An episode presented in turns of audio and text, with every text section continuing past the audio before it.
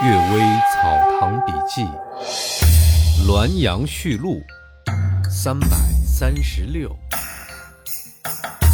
怨诗。张前庭助教说：“从前和一个朋友北上，晚间投宿旅社，听到有细碎的声响。有时这声响在窗外，有时在房间的外室。起初以为这声响是老鼠，不感到很奇怪。后来啊，又听到人的轻轻叹息声，才开始紧张起来。起来查看，又看不见什么。走到红花布时，一时忘记收拾笔砚。夜晚听到有放笔的声音，第二天早上，茶几之上有字迹，暗淡朦胧，若有若无。仔细一看，原来啊，是一首诗。诗写道：“上巳好樱花，寒食多风雨。十年汝亦无，千里无随汝。”相见不得亲，悄立自凄楚。野水青茫茫，此别终万古。仿佛是女子鬼魂怨恨、忧郁的语气。但是钱婷自己回忆，不认识这样一个人。朋友自己说，也不认识这样一个人。不知那个鬼魂怎么会跟来的。程于门说：“你肯为我们读诗。”说明啊，你肯定没有什么事儿，恐怕你的朋友不肯讲出来吧。大家都认为他说的十分有道理。第二个故事，胡慕亭，科举同榜的胡慕亭世玉啊，性格清高，学问文章功底深厚，但性情马虎随便，一点都不了解家里的生计。古代所说的那种不知道马有几只脚的人。他呢，大概是有点相似的。仆人们把他当孩子般糊弄。他曾请我们及曹木堂、朱竹君、钱新梅吃饭，只有肉三盆，蔬菜三盆，酒几杯。听说呀，花去了三四两银子，其他的就可想而知了。科举的同榜朋友谈到这些事儿啊，都感到叹息。朱竹君更加愤怒，就把胡慕亭仆人的坏事都揭发出来，迫他把仆人都赶出去。但是仆人们坏习惯已经形成，彼此相互传授。不到几个月，胡慕亭家的仆人仍然和过去一样。仆人的同党分布在士大夫家里，到处诽谤朱竹君。反而使竹君呢得到喜欢闹事儿的名声，于是人们都只能对穆庭袖手旁观，只有用“小人有党，君子无党”来自我解嘲。后来胡慕庭终于因为贫困忧郁而死。死后一天，有个旧时的仆人前来吊丧，痛哭悲哀，还拿出三十两银子放在桌上。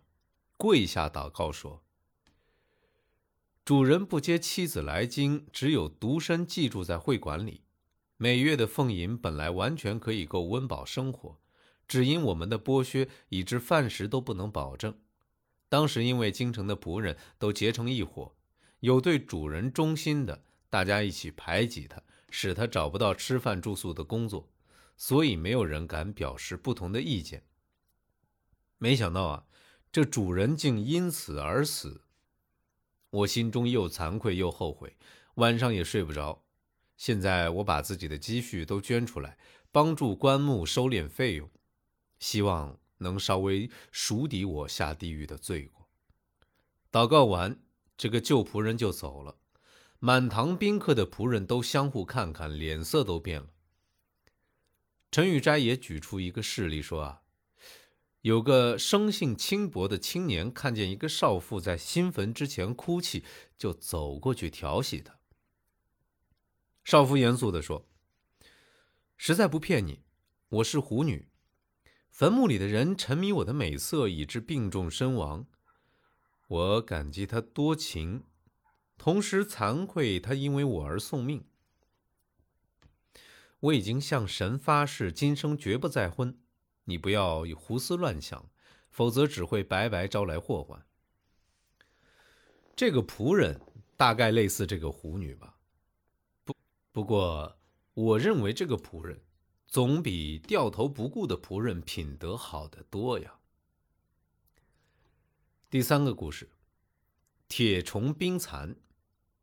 田松岩说，小时候住在益州的神石庄，偶然和书童们在马厩玩耍，看见煮豆的铁锅里啊，凸起铁泡十几个，都是窄长形状。书童们用石头敲破一个铁泡。当中有一条半寸多长的虫子，样子像柳树的蛀虫，颜色淡红，只是四肢短脚和头部是黑色，而且啊，这虫身光滑，拿出来还会微微的爬动。因此，大家把所有的铁炮都敲破了，一个铁炮一条虫，形状都一样。又说，头等侍卫常青先生。乾隆十八年，防守西域，在南山下设帐篷。半山处有一个瀑布，高两丈多，泉水十分甘甜。遇到冬天结冰，到河里打水，河水湍急，水性寒冷，喝了人会生病。没有办法，只好仍然去凿开瀑布冰块取水。出水口啊，这刚刚打通。马上有无数的冰丸子随水涌出，形状都像橄榄。敲破冰丸呢，当中有白色的虫子，形状像蚕。口与脚都是深红色，大概啊，就是所说的冰蚕。冰蚕和经过煅烧也不会死的铁虫，都算是奇闻了。不过天地的气息一动一静，互为根基。极阳之内一定潜伏着阴，极阴之内一定潜伏着阳。八卦的对峙，坎卦是二阴包一阳，离卦是二阳包一阴。六十四卦轮流变化，阳极在前就有一阴生长，下面就成构卦；阴极在坤就有一阳生长，下面就成复卦。静处时潜伏收敛，收敛。就郁结了，活动时使郁结蒸腾，蒸腾就会变化了。有了变化，就有生长，生长不会停止，只要有冲和的气息，生长就是经常的；偏颇的气息，生长与否就不可确定了。冲和之气，没有地方不能生长；偏颇的气，有时生长，有时不生长而已。所以，温高的炉子。锅子凝结的泉水冰块，其中都可以生虫。崔豹的古今注记载，火鼠生长在炎热的沙漠，取其毛织成布，放进火里也烧不着。现在啊，西洋商船经常有这种布，我兄长秦湖收藏了几只，我曾经试验过。还有《神异经》记载，冰鼠生活在北海之中，住在冰洞里。咬冰块当食物，年月长久，长得如大象一般。冰块融化，它就死亡。欧罗巴的人曾经见到过，谢梅庄前辈驻守乌里雅苏台时也曾经见到过。这是有生物会在冰或者火中生长了。这种事情看上去很奇怪，实际上是平常的道理。哎，我感我感觉他说的这个冰鼠。不是企鹅，就应该是海豹吧。感谢各位收听今天的《阅微草堂笔记》，祝大家晚安。